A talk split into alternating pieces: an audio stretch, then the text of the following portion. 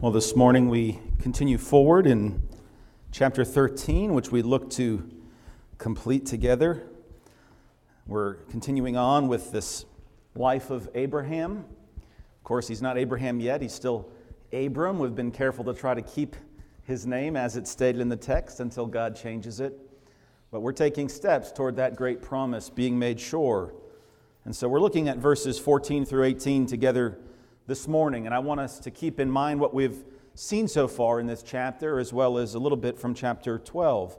We remember that God first called Abram. He called him out of Ur of the Chaldeans. Uh, he dwelled in Haran, and from Haran, God called him to journey into the promised land. When he went into the promised land, there was a famine.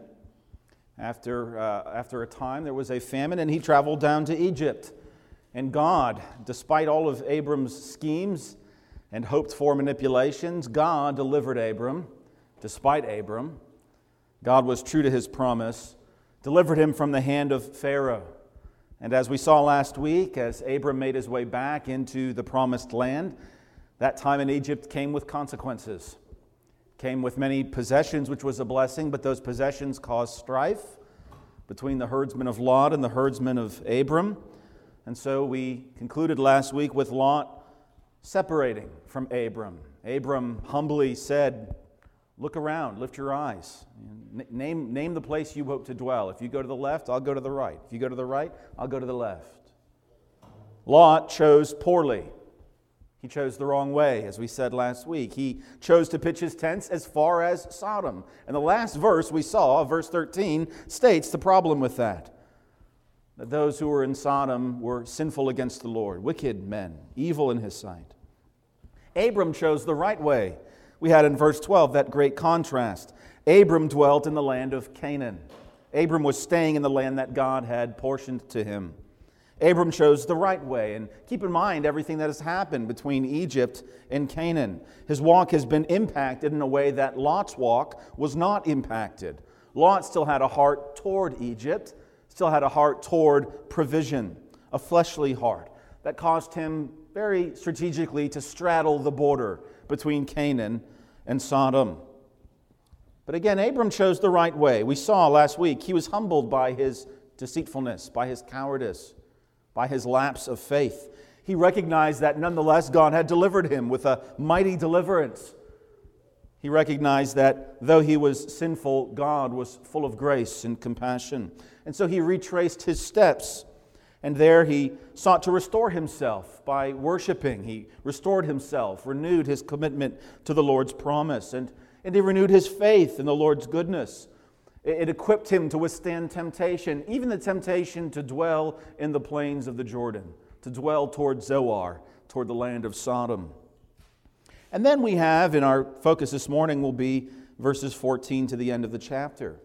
God responds to Abram's response. Abram is back in the land. He's, he's repented and he's worshiped the Lord again.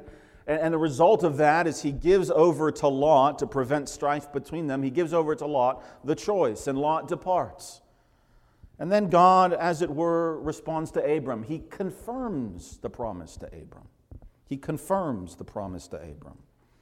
And we see really three actions that are a part of these verses. First, we see God saying, Lift up your eyes and look. So there's this action of looking, of beholding. So that's the first action, look. The second action is arise, walk. It's the second command. Lift up your eyes, look, arise, walk. So we have this action of walking, walking in the land. And then the last action we see is at the end of the, the chapter Abram builds an altar to the Lord. What we've seen throughout is when you have an altar being built, you have worship being conducted. So these are the three actions look, walk, worship. We're going to see how significant I hope that is, not only for Abram in this chapter, but for us as believers, as children of Abram, to look, walk, and worship. So, first, notice that Abram is called to look at the promise of God, looking at the promise. Verses 14 through 16. The Lord said to Abram, after Lot had separated from him, Lift your eyes now, look from the place where you are, northward. southward, eastward, and westward. For all the land which you see, I give to you and your descendants forever. And I will make your descendants as the dust of the earth, so that if a man could number the dust of the earth, then your descendants also could be numbered.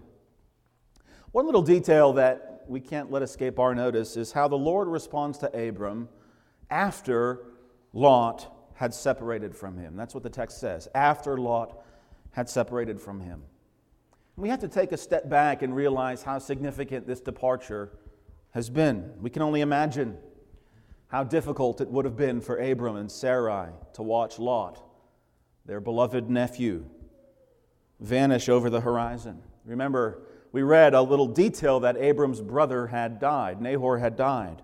And from that time forward, even all the way back in Ur of the Chaldeans, Abram had become a father and Lot had really become more than a nephew, he had become a son to Abram. And then they dwelled in Haran together as God made his promise more concrete. And, and Lot followed Abram like a dutiful son into the promised land. And when that hard time came, Lot uh, would have done what he could to help Abram provide for the herds and for the servants. And he followed Abram down into Egypt, and he was there as God delivered them from Egypt. And this whole time, there's been this bond, this familial bond. Lot's been more than a nephew. He's been there as God's dealt with Abram, from the highs to the lows. And now he's departed. You can imagine how sorrowful this must have made Abram feel. We've all had experiences like that, I trust, in our lives, where we've had have people that we love part ways, friendships that, that grow distant, that grow apart, relatives that uh, we're very close to that move away, or perhaps pass away, sons and daughters that grow up and move out. We can sympathize with how this must have made Abram felt. Remember that Abram and Sarai are childless. Sarai is barren. How special this relationship was. More than any servant, more than any prized possession, Lot was, was truly one of the great joys of Abram's life. And this is a loss. It's a loss that he's experiencing. That great caravan is set out now, and there's a sense in which I won't, I won't see him, and he won't see me. Now, we're going to find out that that's not the case. Abram will come to the rescue in chapter 14. But again, just situate yourselves here. There's been this conflict, and now Lot's leaving, and Abram's really at a low ebb. And it's really only heightening his situation. Here he is. God has promised him an inheritance in this land, but he still has no heir. And now it's painfully clear that Lot is not going to be an heir. Lot is not going to be an adopted son. Now, even that family's being broken up. And perhaps in the back of Abram's mind, he's thinking, you know, this would have never happened. I would, I would not have to separate from Lot and from all this love if I had stayed in the city of Haran.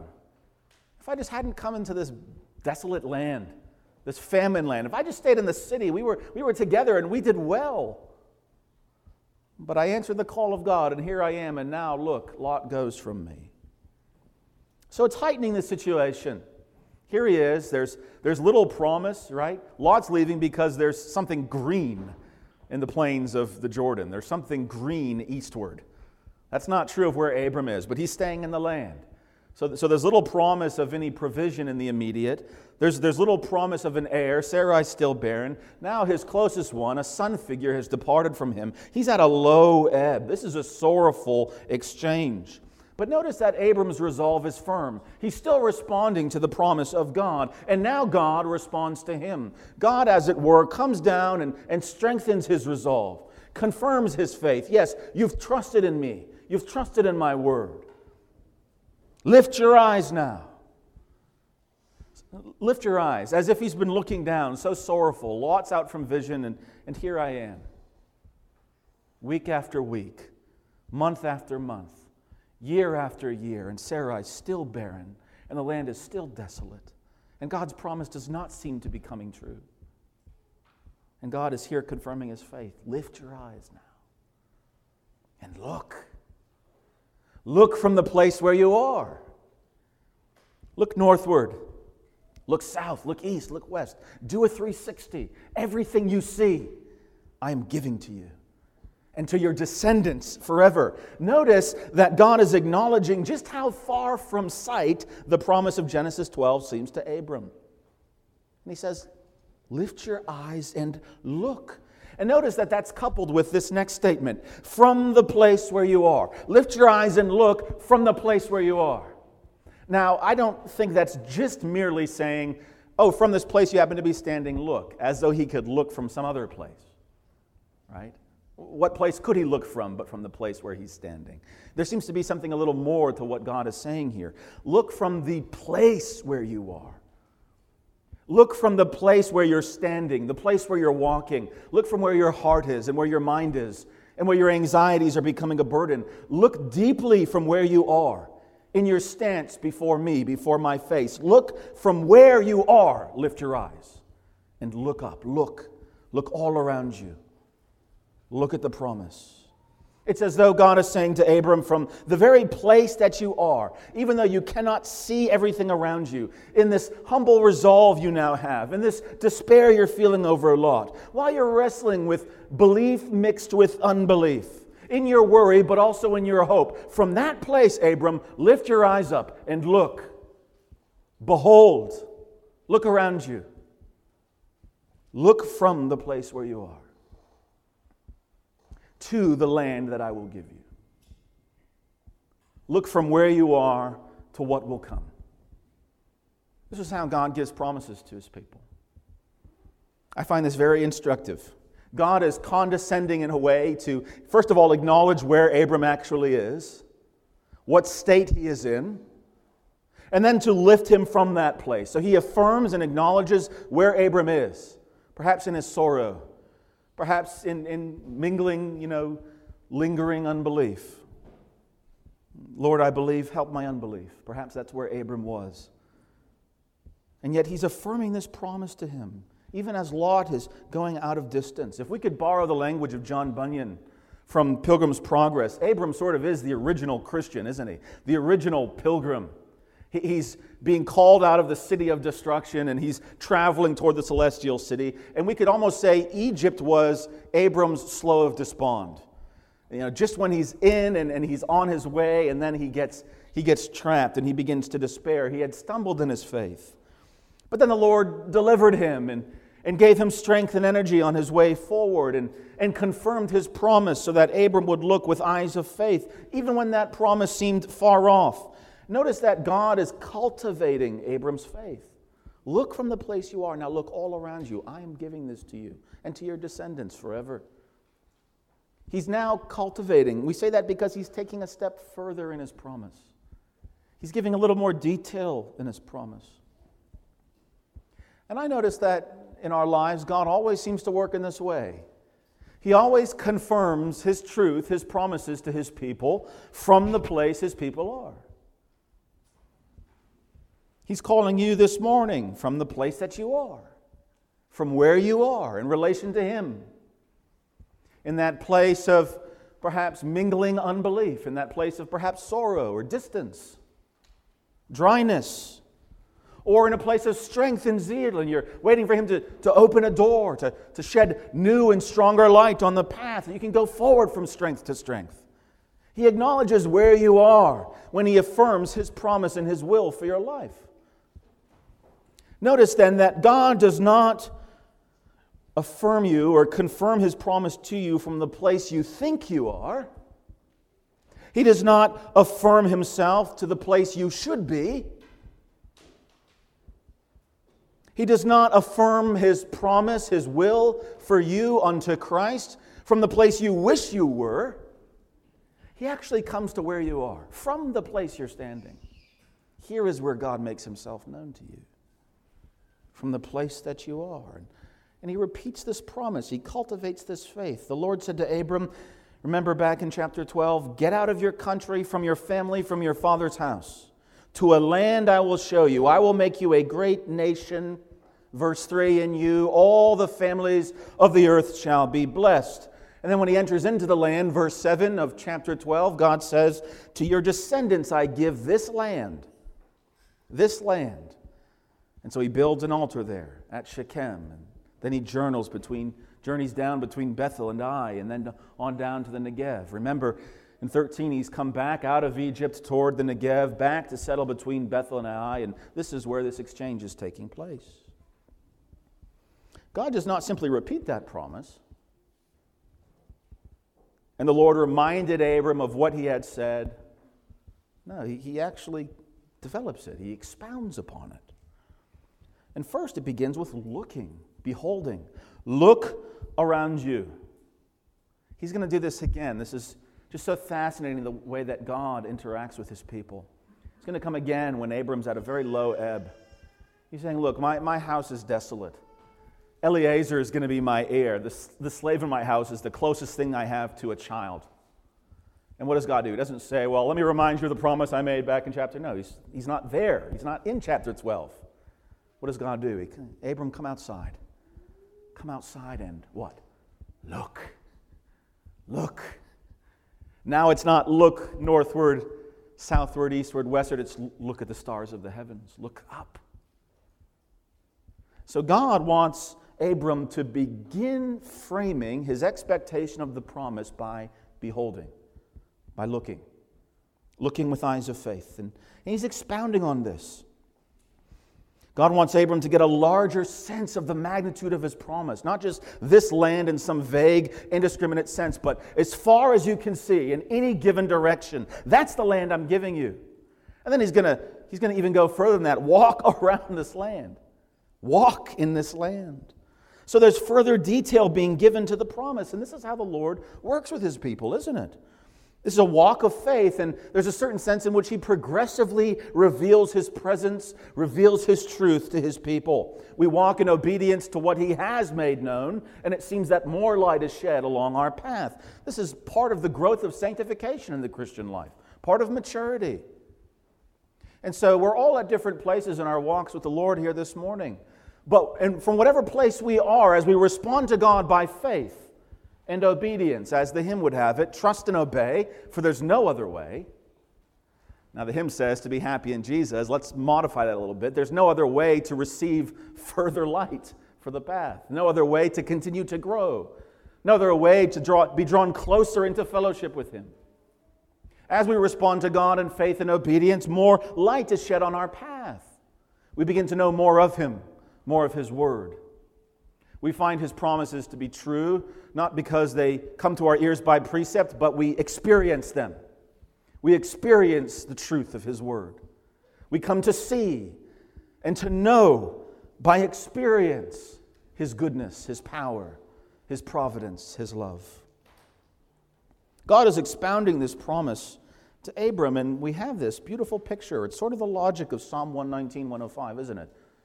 Your word is a lamp unto my feet, a light unto my path. Notice how the word here is, is being used in this analogy of a journey. So the idea is that the worshiper is never at a standstill, waiting for everything else to become illuminated, but rather the word sheds light on a path, on a journey. Progressive revelation of God's word. We wish we could know it all up front, but God does not reveal himself in this way. He does not reveal his word in this way. He comes to the place where we are and he affirms his promise from the place where we are. And we exercise faith in that word. We obey that word. We trust him and walk with him until he cultivates further, expounds further, draws us to the next realization or truth. And so Jesus says, for instance, to his disciples in John 16, good illustration of this. John 16, 12, I still have many things to say to you, but you cannot bear them now. I still have many things to say to you, but you cannot bear them now. How would you have liked to have been on the receiving end of that? If you, if you go home and tell your little five year old, I have many things to teach you, but you can, you're not able to bear them now, what does that five year old? Tell me, tell me, please, tell me, tell me. So it's like, no, you literally cannot understand that. You need to live a life before you can actually receive some of these things. You're just not capable. You're too young. Your, your mind can't grasp the concepts. You haven't experienced things. I have so much to teach you. But you just got to trust and obey what I can reveal to you, what you are able to bear now. And that's just how it is with the Lord, isn't it? And so John 16, 12 is true for every Christian in this room. The Lord, by His Spirit, has many things, many things that He has yet to show us, yet to teach us yet to, to bear us up through, yet to guide us toward. We're just not able to bear them yet. We're not able to bear them yet. Isn't it wonderful to know that the Holy Spirit will lead us into truth? That's a promise that God gives to his people. The Holy Spirit will lead you into all truth. But he doesn't do that by a batch download, does he? I'm going to lead you into all truth. Here's the zip drive, all truth. And now I can, I can understand everything about God's will for my life. That's just not how it works, is it? It's sort of uh, this dialogue, this back and forth. This really is light being shed as you continue to take steps on this path as you hide His word in your heart, line by line, precept by precept. This is how God moves in His people. We see that here, even with Abram. The, the promise is now getting a little more color, a little more clarity. That's going to continue. More details, more of an expounding of what it's going to look like. We're going to get to such detail. Know this at this time. Your children will be slaves in the land of Egypt for, you know. There's just more detail, more clarity that comes along with God's revelation. But what a what a great encouragement to know the Lord has much to teach us. We're just not able to bear it. But we will be able to bear it because He has begun a good work in us and He's carrying it through. So, mapped out in our lives are these successive stages of God furthering revelation, opening up illumination, giving us eyes to see, ears to hear, hearts to believe what He will make known to us. We don't do this by our flesh, we do this by faith and obedience. And so that's why we say the Word is a means of grace. We become Bereans, we become students of the Word, we hide it in our hearts. We order our lives around it. We want our lives to be characterized, shaped by the Word, so that God will continue to make known Himself through it. And this is God's way of leading Abram. Lift your eyes now and look from the place where you are to what I will give you. Notice it begins with looking. God is calling Abram to look, look, look. He doesn't say go, he says look. It's so fascinating to me that God begins with look, behold. In fact, I, haven't, I can't confirm this.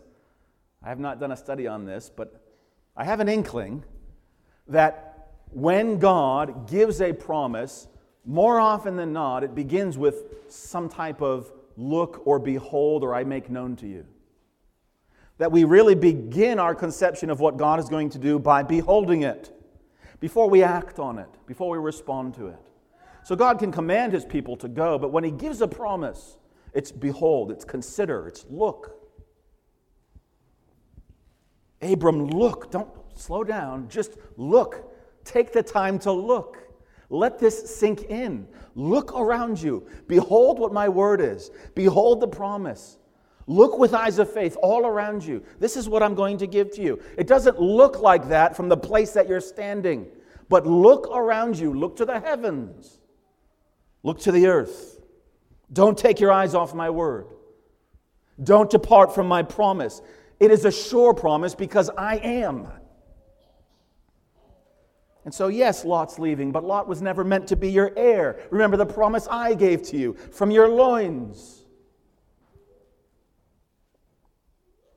And God will again and again confirm this promise to Abram, just as God again and again confirms his promise to us.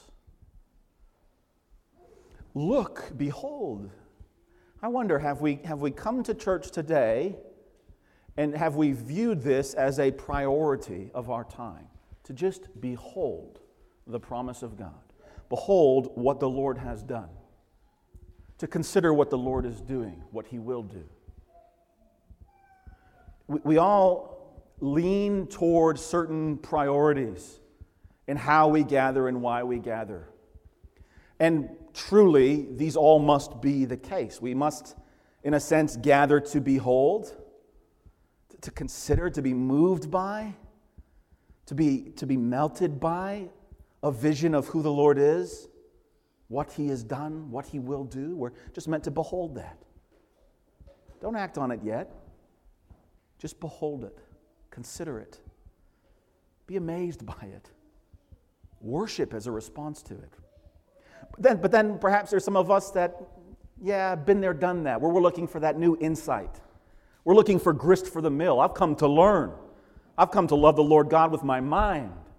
And so I understand the behold, that's more looking with your heart. I, I've come to look with my mind. I, I want to be renewed after a new knowledge. I want to, to gain insight and clarity in His Word. And, and so I, that's why I've come. That's my priority. And then others, well, I, I want to know what to do with that Word. I've, I've got hands, I've got feet, I've got a busy week, I've got a hungry family. What do I do with the Word? And so they've come, and they're come for the Word too. They've come to understand what to do with it, how to apply it. And you can never make everyone happy, right? Those that have come to behold, perhaps, they say, Amen. What a wonderful service. Those come to learn to say, Yeah, no, it was good. I just yeah, didn't really learn anything new. Those that came for application, oh, well, you know, I don't really know how to apply it. I kind of wish we got through to more application. Ideally, all of these are always the, the three strands that are never broken. But I tend to think in our setting, we minimalize or marginalize the call just to behold. It's, it's a modern worship song, and I, I just love the first line of it Come, behold the wondrous mystery. What a great call to worship. What a great opener to worshiping God. Come, just behold. behold the mystery that God took on flesh and died in a sinner's place, died condemned in your place so that you might become the righteousness of God in Him. Come behold that wondrous mystery.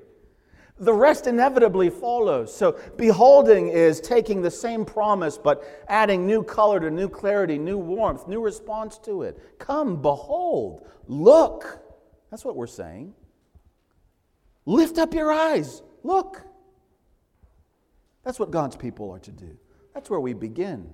I hope we'll see as we move forward this morning, there's this succession between looking walking, and worshiping. Notice that the order begins with looking. Now, what is Abram to look at as he looks around at all the land? This brings us to a, a, theological theme, and I just want to sow some seed here. If it doesn't mean a lot to you right now, that's okay. I'm just sowing some seed because in chapter 15, we're going to spend a lot of time looking at this. When God points Abram to look at all the land, that little phrase, all the land, is pointing us all the way forward to Christ. Christ and his dominion. Look at all the land. This is the blessing of the nations in short form. Remember that God is expounding his promise in chapter 12. And, well, it seems like we've lost something, have we? It went from a promise of a seed, descendants, and a promise of a land that God's going to show. But what was this whole talk about God making Abram a blessing to all of the nations, to all of the peoples of the earth? Did that drop away here in chapter 13? We're just not going to deal with that? No. That's all being contained in this little phrase, all the land. Look at all the land. It's pointing us forward to the seed, the true seed. Not the immediate fulfillment, not the seed by the flesh, but the seed by promise, who is Christ and all that are in Christ. To this seed, God gives all the land. Don't take my word for it. Paul says the same thing in Romans 4 13. For the promise that Abraham would be the heir of the world was not to Abraham or to his seed through the law, but through the righteousness of faith. Now, we're going to build on that, but I just want you to notice this little phrase the promise that Abram would be the heir of the world. Wait a minute. Where did God say that Abram was going to be an heir of the world? He brought him to this land and said, I give you this land. Well, what is Paul picking up on? He's looking at this promise of all the land. And remember how he said, our translation, our concept of the land is very different from the earth. And so the land is something very specific, and you can point to it in the Mediterranean basin on a map. But for the ancient conception, and in translation, there's no difference between the land or earth. It just depends on context. Does haaretz mean the land or the earth? It depends on the context. God made the earth in Genesis 1 1. And then God gave the land. It's the same word. Notice what Paul is saying. Paul understands that this all the land is actually pointing to inheritance of the whole world. the promise that he would be heir of the world, was his by faith. It didn't come through the law, it was given to him by faith. Now, look at how Paul explains this. Verse Romans 4 verses 16 and following. Therefore, it is of faith, so that it might be according to grace. The whole point is that Abram doesn't, doesn't receive the grace of God as a reward for his obedience or as a, as a result of his law keeping. He actually has the righteousness of faith, he receives it by grace. Therefore, it is of faith that it might be according to grace, so that the promise might be sure to all the seed, not only those who are of the law, but also to those who are of the faith of Abraham, who is the father of us all. As it is written, I have made you a father of many nations, in the presence of him who he believed, God, who gives life to the dead and calls those things which do not exist as though they did. Like looking around at a land and saying, I'm eventually going to have descendants that fill this, and this is going to be my inheritance. Who, contrary to hope, in hope believed, so that he became the father of many nations, according to what was spoken so shall your descendants be. Where's Paul quoting that from? He's quoting it from Genesis 13. Contrary to hope, in hope, Abram believes the promise of God. And because God's promise is that he can look in any direction and all the land will be his inheritance, here's where that promise of Genesis 12 comes right back to Genesis 13. This is how he becomes the father of many nations, according to what was spoken, so shall your descendants be.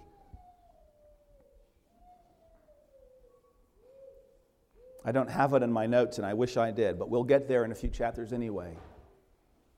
Paul's taking this language out of Genesis 13, Abram's descendants being as the dust of the earth and that's being run through Hosea chapter 1. Hosea chapter 1 is, is this prof- prophecy of destruction upon Israel. Of course, Judah and Israel are in God's sort of bullseye. And Hosea is called to prophesy judgment upon Israel. And Hosea begins by God calling the prophet, this holy man, to marry a harlot, to marry Gomer. And chapter 1 talks about the offspring of this relationship, of this marriage. Of course, the whole point was that God was like the righteous prophet marrying an unfaithful wife, Israel. And so each child carries a bit of this prophecy forward. And we read, as a result of the promise, the descendants being like the dust. Quoting from Genesis 13 and Hosea 1, we read this prophecy that God is going to take those that He had called His people Lo Ami is born, Lo Ami, those who are not my people. And he's going to call them my people. Paul takes this right over into Romans 9 when he's talking about Israel and, and how Israel relates to the promise and the covenant of God. And he talks about how Gentiles are now heirs of the promise. And he quotes from Hosea 1, which quotes from Genesis 13, and he says, As it is written, that these Gentiles would be heirs. As it is written, God will take those who are my people and make them not my people. And those who were afar off that were not my people, there, there they shall be called sons of the living God. So Genesis 13 reverberates throughout Scripture.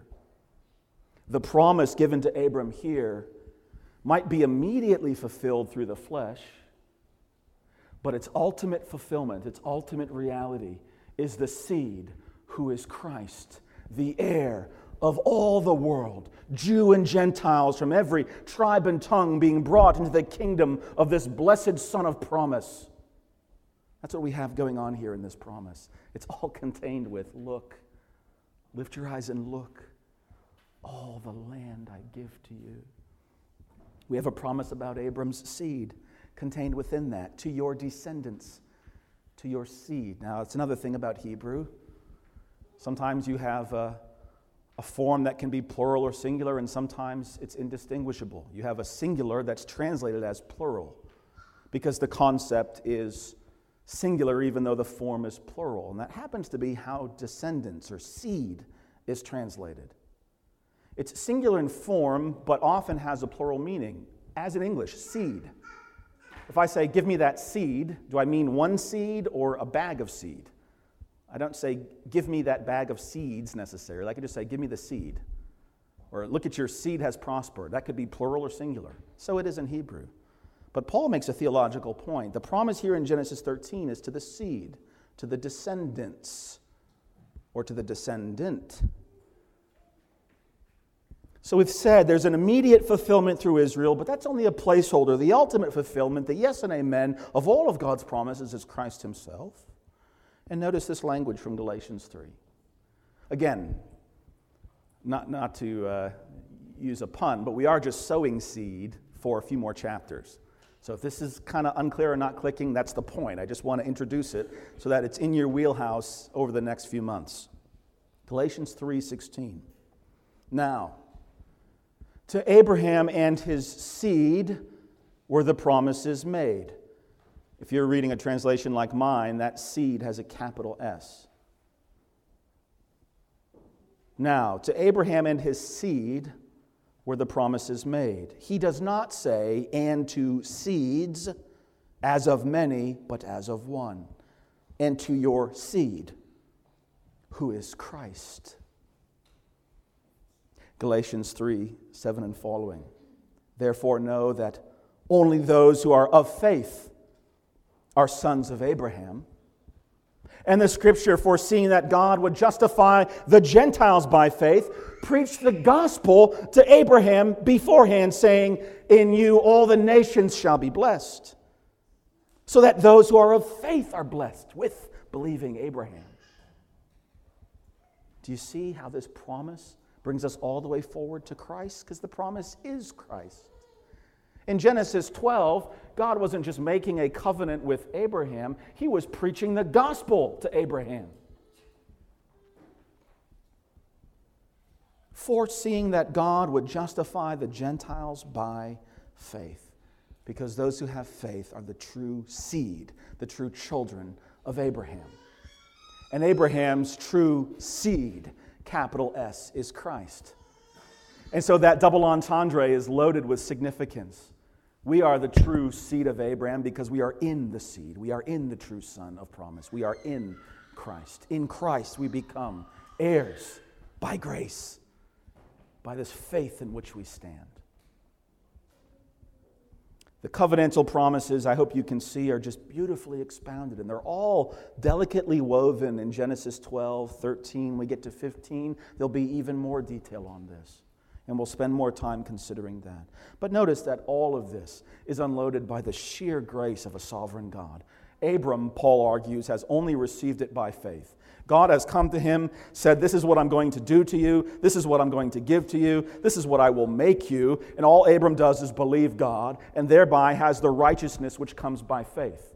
It does not come because Abram's responded in a certain way that made God favorable to him, or he somehow earned something because he's just so unique and so lovely of a man. No, this is just sheer sovereign grace. And notice that when Abram's at a low ebb and he's coming back from Egypt and Lot's left him, God says, Lift up your eyes. Look, look, look, behold my promise. Secondly, we see, and briefly we see, Abram walking in the promise. I will make your descendants as the dust of the earth, so that if a man could number the dust of the earth, then your descendants also could be numbered. Arise, walk in the land through its length and its width, for I give it to you. Now we've seen Abram walking with God. Remember, all the way back in Genesis 5:24, Enoch was one who walked with God. This was a shorthand way of someone saying someone knew God and fellowshipped with God and believed God. But God's not saying walk with me. He's saying walk in my promise, walk in the land that I'm giving to you. Walk as though it's already yours because I am giving it to you there's a, a, Jewish commentator, Jonathan Sarna, who points out there's, there's sort of a remedy for this in Jewish law uh, back in the Second Temple period called Hazakah, where you would lay claim to something by this very act, by, by walking and encompassing a land. You were laying claim to it. That's what Abram's doing in light of this promise.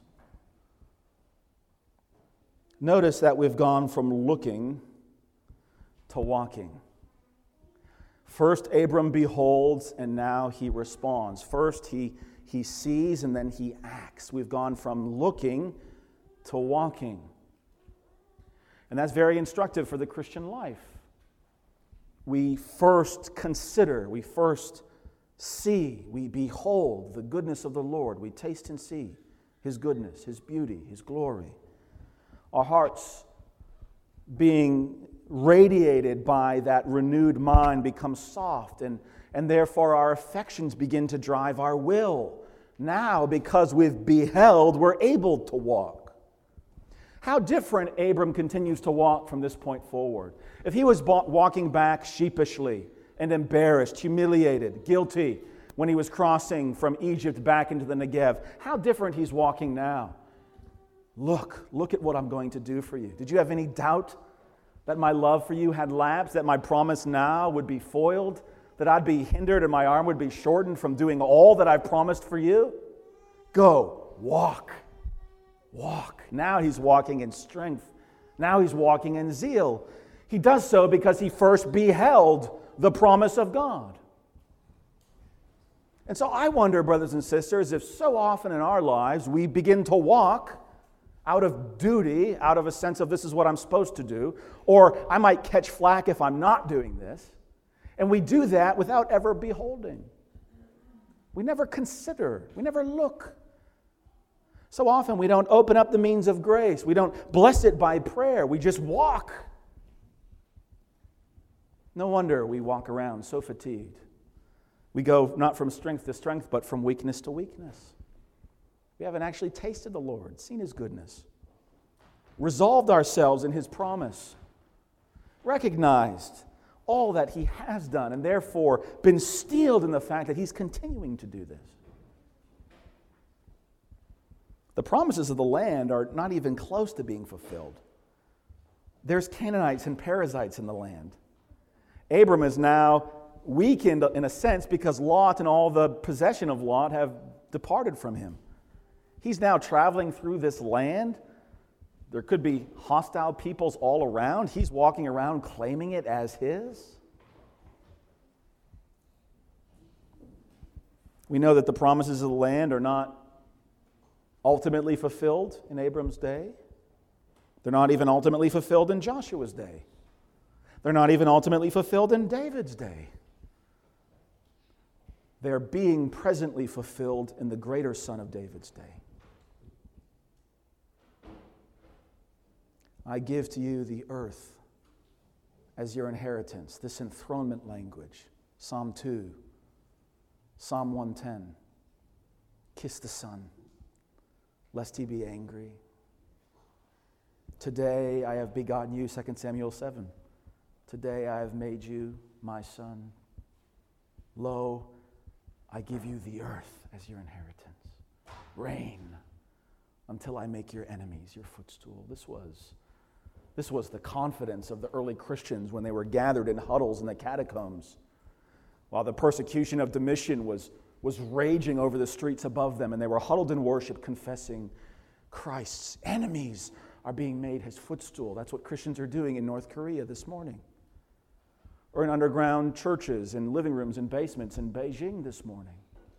They're confessing this reality that this great promise is being presently fulfilled through Christ in a dominion that will know no end. God's covenant continues to expand until the earth is filled with his glory. This is what it means to walk in the promise of Christ.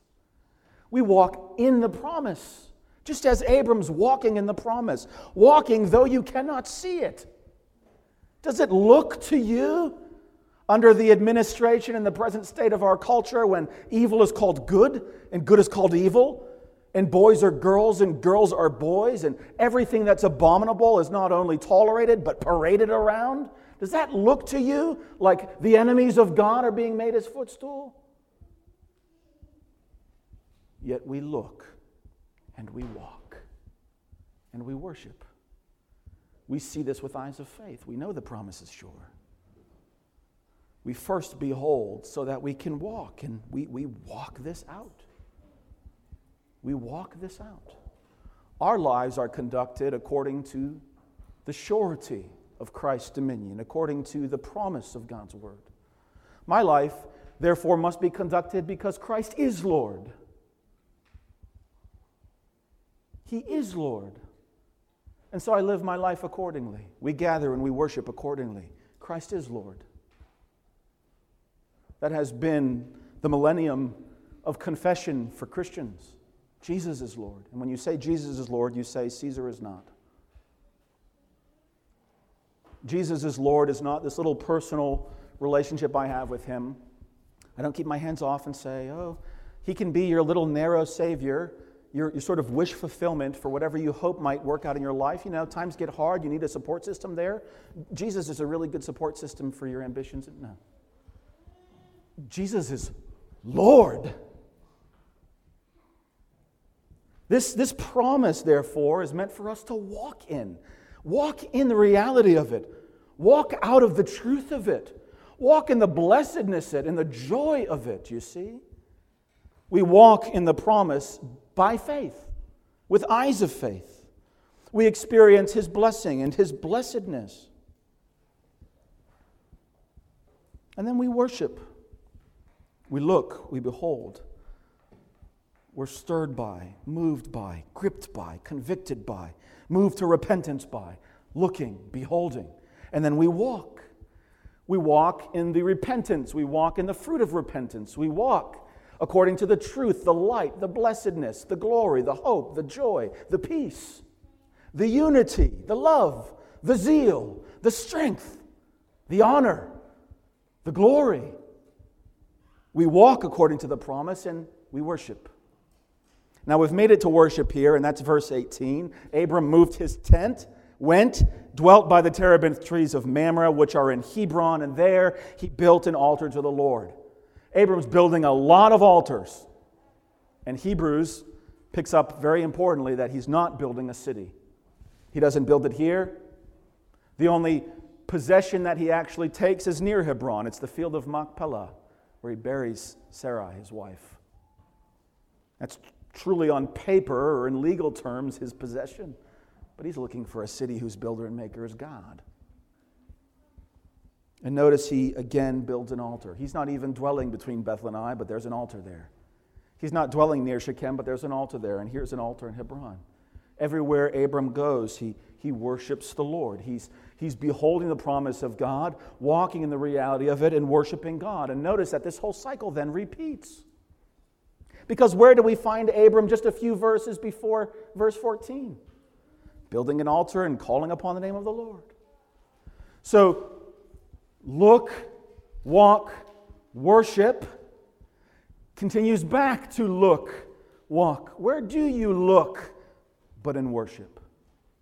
Abram is worshiping God between Bethel and Ai, and because he's looking, he then beholds that promise of God and he walks and then he builds another altar and worships. Now, what is he doing? He's looking and beholding. And what is he going to do? He's going to walk. And as he walks, what is he going to do next? He's going to worship. And as he worships, what is he doing? He's looking, he's beholding, being moved by. And then what does he do? He walks. Do you see? Does this sound cyclical to you? This sounds like the Christian life to me.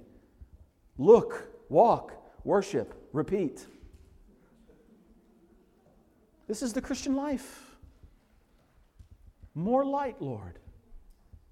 Show me any unpleasing way within me.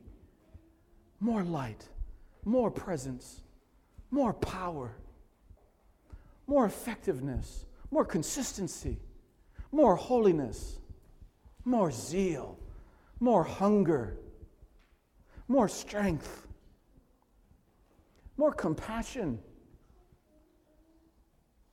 more hope.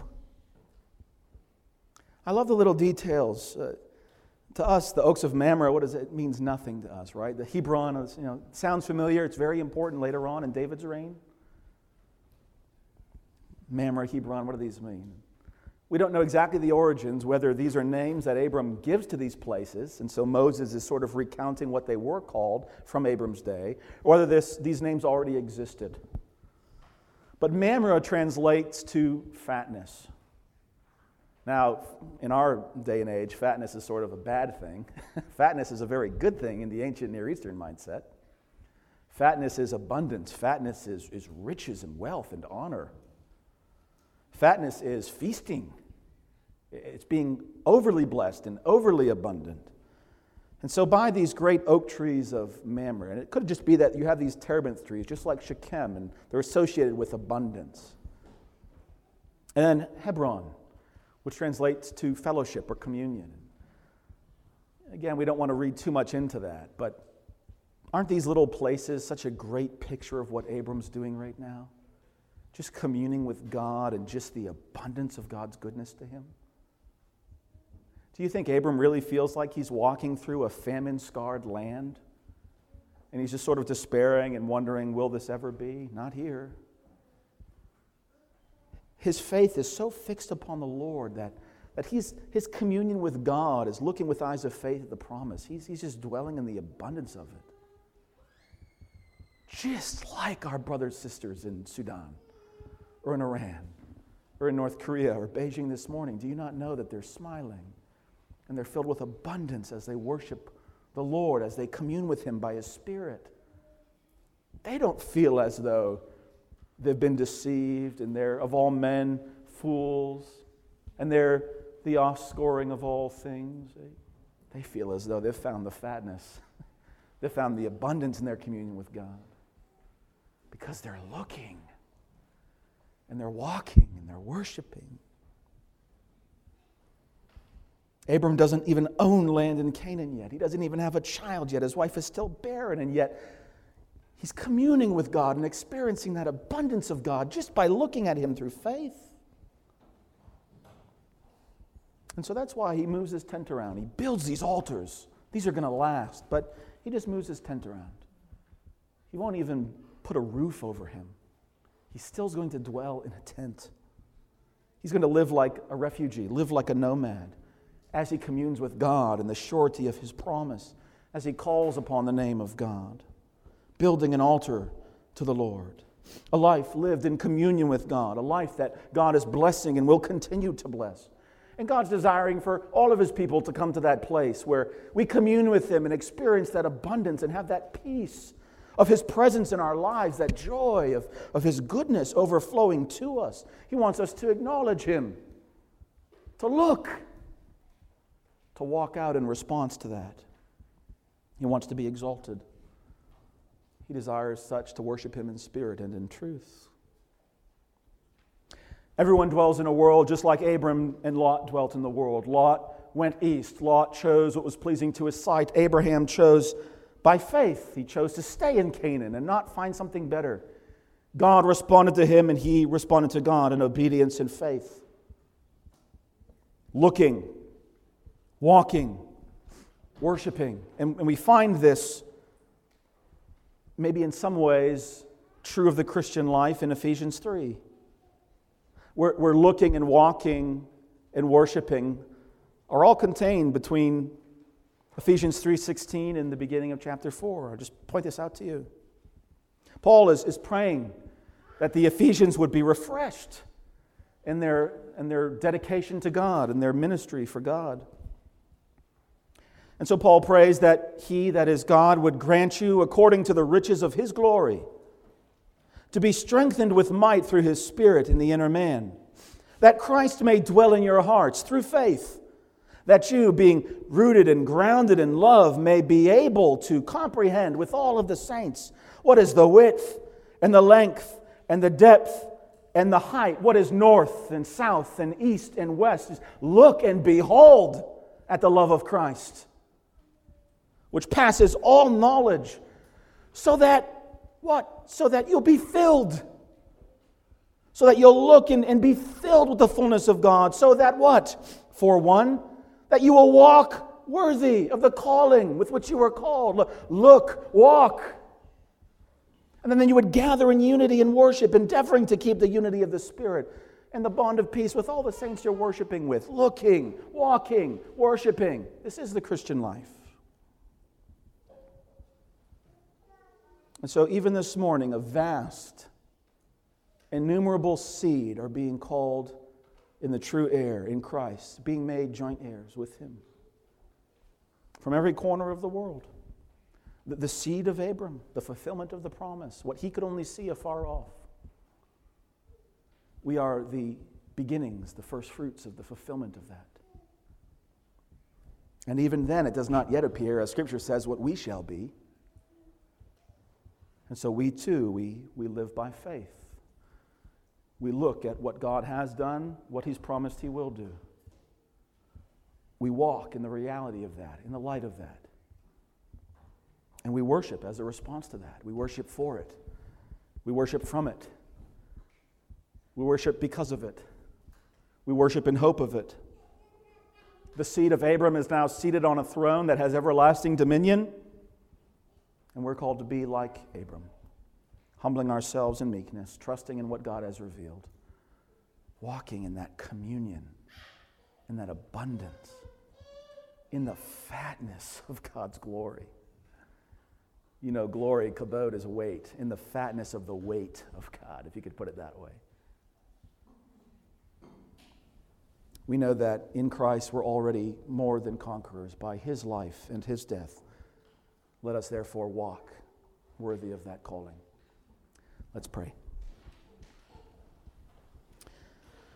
Father, we thank you for just the glory of your word, Lord. We think of the, the amazing grace and that line from Amazing Grace, Lord, that you have promised good to us in your word, our hope secures. We think of how Paul begins Ephesians with the, the great inheritance that we've obtained already in Christ. Having these promises, as 2 Corinthians 7 says, let us cleanse ourselves from the filthiness of the flesh. Lord, give us your spirit that we might commune with you in deeper ways. Help us to behold not, not to rely upon our strength, not to look with the eyes of flesh at what seems to be the best course forward, like Lot. But with eyes of faith, let us just behold who you are, what you have done, what you're presently doing in us, through us, what you're doing all over the world today.